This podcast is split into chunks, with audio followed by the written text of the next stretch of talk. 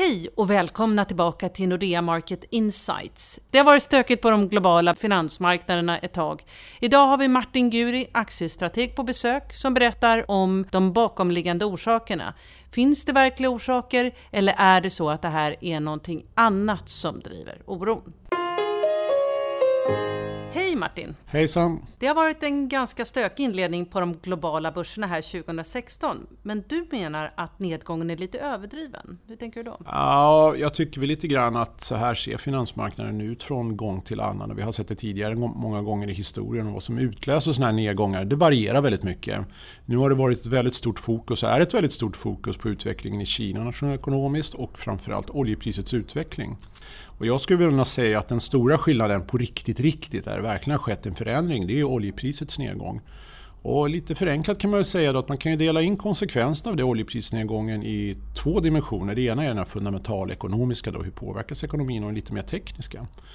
Om man börjar den fundamentalekonomiska delen då, så innebär ju det här att de flesta prognoser då i västvärlden om inflationsutsikterna för det här året och för nästa år kommer ner. Inflationen blir nog inte så hög som centralbanken hade hoppats på. och De flesta av oss hade räknat med som det då hade blivit om oljepriset låg kvar kring det 50. Går det ner mot 30 dollar fatet eller till och med 20 dollar fatet då kommer inflationen gå ner mot noll och till och med minus i Europa.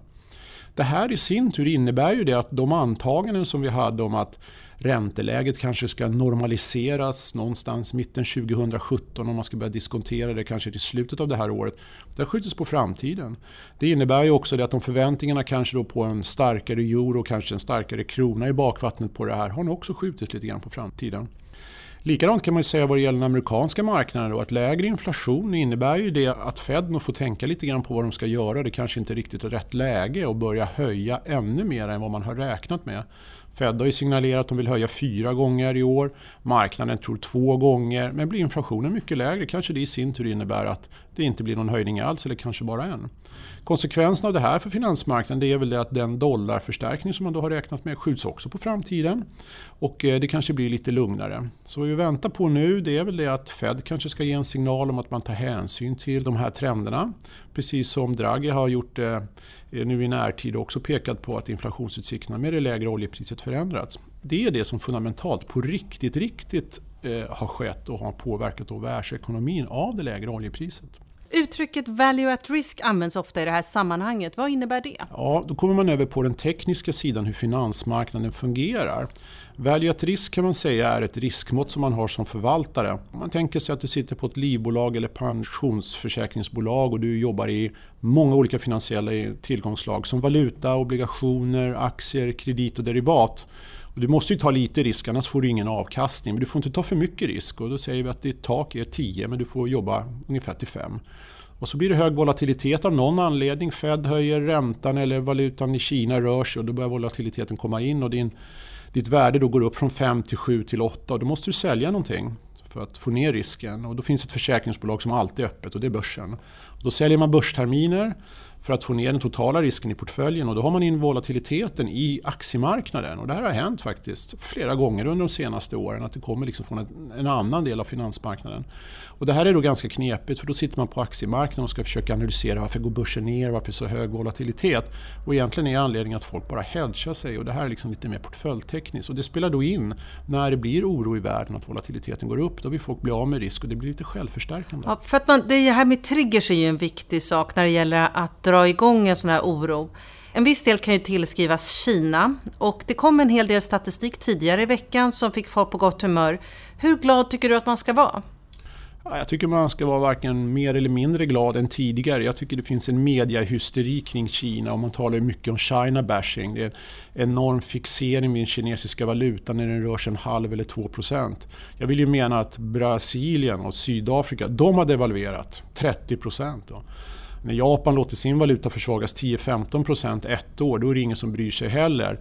Men det är helt okej okay att eh, skälla på Kina så fort de rör sin valuta några procent. Lite klantigt gjort, lite klantigt kommunicerat. Men man kan säga att fundamentalt så är det helt överdrivet, men det ligger helt i linje. Men när det är som det är och man behöver ofta bara en trigger, någonting som tänder en gnista, då, då kan ju en valutarörelse vara det. Men det fundamentala det kommer att ticka på ungefär som jag räknar med. För den andra triggern var ju som vi pratade om tidigare, oljepriset. Tycker du att vi har nått kapitulationsfasen och vad innebär den? Ja, vi börjar närma oss den fasen då det fundamentala har släppt totalt. Vad som har skett under de senaste veckorna det är att fler och fler har skrivit ner sina oljeprisprognoser för helåret och börjat tala om att kanske oljepriset då av tekniska orsaker och fundamentala orsaker faktiskt kan gå ner mot 20 dollar fatet och det har ju då satt fart på försäljningen. Det som har hänt på riktigt, riktigt det är ju det att Iran har kommit till när man gjorde den här Kraftuppgörelsen så är det väldigt tydligt då att det vi har väntat på en halv miljon extra fat till marknaden kommer att komma och det är ett väldigt olyckligt läge. Och sen fungerar det så att fattiga länder behöver ju sina oljeinkomster. Det spelar ingen roll om det är 10 dollar fat, eller 30 dollar fat eller 50 dollar fat. De kommer alltid pumpa upp. Och nu har vi alldeles för mycket olja och det är känt och det kommer ytterligare till. Och det har ju då fundamentalt pressat på priserna neråt för vi vet ju inte riktigt var det ska sluta.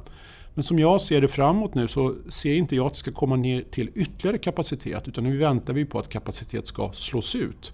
Helt enkelt är att man inte kommer sätta igång några nya projekt och börja borra några nya hål. Och det är ju framförallt inom käll Oil-industrin i USA som har mycket högre utvinningskostnader än de övriga. Och det är det vi väntar på. Så vi börjar närma oss den fasen då jag tycker personligen det börjar bli riktigt köpvärt. Så kapitulationsfasen innebär med andra ord att man har nått botten? Ja, och de som har hållit i sina positioner slänger ut dem i någon form av desperation att man inte står ut helt enkelt. En annan eh, faktor i det här med den oroliga börsen har ju du pekat på high frequency trading eller algoritmhandel som trycker ner aktiemarknaden. Hur fungerar det i praktiken? Mm, då är vi tillbaka på den tekniska sidan av aktiemarknaden. Det finns ju då många maskiner vars inflytande på aktiehandeln har vuxit väldigt mycket. Och det här finns inte bara på aktiesidan utan även då på obligationssidan, både här i Sverige men framförallt internationellt. Där man egentligen kan säga att maskinerna tar över från tid till annan. Och de här är trendförstärkande. Det betyder egentligen att maskinerna säljer. De säljer aktieterminer och så länge det går ner så fortsätter de att sälja. De säljer och säljer och säljer tills det inte går ner längre. Och sen när det vänder upp då så kan man sätta en spärr vid 1% upp eller 3% upp. Och när den där fiskkroken då har slagit i då vänder maskinen och börjar gå åt andra hållet. Då köper de och köper de och köper de. Köper de och köper och köper och köper. Så länge det går upp. Och så där håller det på. Och när det blir stora kursrörelser och dålig likviditet som det var över jul och nyårshandeln och vanliga institutioner är hemma och tar det lugnt och inte gör så väldigt mycket, då får de här stort inflytande. Och konsekvensen är ju två. Det ena är det att vi får nog vänja oss vid att det är väldigt stora slag. Och den andra konsekvensen som jag tycker är väldigt viktig att lyfta fram, att man får inte läsa in för mycket i enskilda dagars kursrörelser eller absoluta nivåer. Att börsen är ner minus 12 istället för minus 6, det betyder inte att man är dubbelt så pessimistisk. Det betyder bara att sista aktiekursen har liksom satts på en lägre nivå. Men vad som ligger bakom det, det är sällan egentligen enskilda människors beslut. Och vi har sett dagar, framförallt i New York, där eh, index då, Dow Jones index har rört sig hundratals punkter bara på en eller två timmar upp och ner. Och det är inga människor som ligger bakom det utan maskinerna som kör det här systematiskt upp och ner. Och det där är ganska bekymmersamt. Tittar man sen på statistiken över avsluten så är det så att i New York så säger man normal dag 65, en stressig dag upp till 80% av avsluten görs i maskinerna och i Sverige så talar vi om dark pools, alltså att eh, likadant här så gör, det, gör man avslut utanför börsen utan att visa vem man är. Och det är ungefär 60-70% av avsluten som görs. Och väldigt mycket av den handeln står ju då maskinerna för väldigt mycket. Och de har ju ingen bias, de har ju inget speciellt jobb utan man konstaterar ju bara vid årets slut att de har ju lyckats skapa ganska mycket avkastning oavsett om det är på valutamarknaden, aktiemarknaden, obligationsmarknaden. Och det är ett nytt inslag och det är nog bara att vänja sig vid det. Gilla läget som man säger. Så att, finns det någonting att göra för att hantera den här turbulensen och gå ut som vinnare? Ja, jag tror egentligen man ska göra som man alltid ska göra när det är oroliga tider eller man är osäker. Då brukar jag säga, är du osäker, titta på fundamenta. Om du inte riktigt vet, titta på statistiken för den ljuger ändå inte riktigt så mycket. Utan vad som har hänt nu till exempel med börsen när aktiekurserna har gått ner och vi kan ju inte se att någonting egentligen, förutom det som är energirelaterat, har påverkats av oljeprisnedgången. Vi tycker att det mesta är som det är. Men kommer kurserna ner 10, 12, 15 procent, då tycker vi det är köpläge. Så vi trycker ganska hårt på köpknappen och säger nog att det här kommer nog blåsa över och pendeln kommer svänga tillbaka. Och det enda som har hänt är egentligen att många aktier som vi förut har tyckt har varit inte så köpvärda, nu har blivit köpvärda. Så vi tycker nog att man ska ta lite risk i de här lägena. Intressant. Då får jag tacka dig Martin för att du var här och klargjorde lite kring börsstöket. Tack så hjärtligt.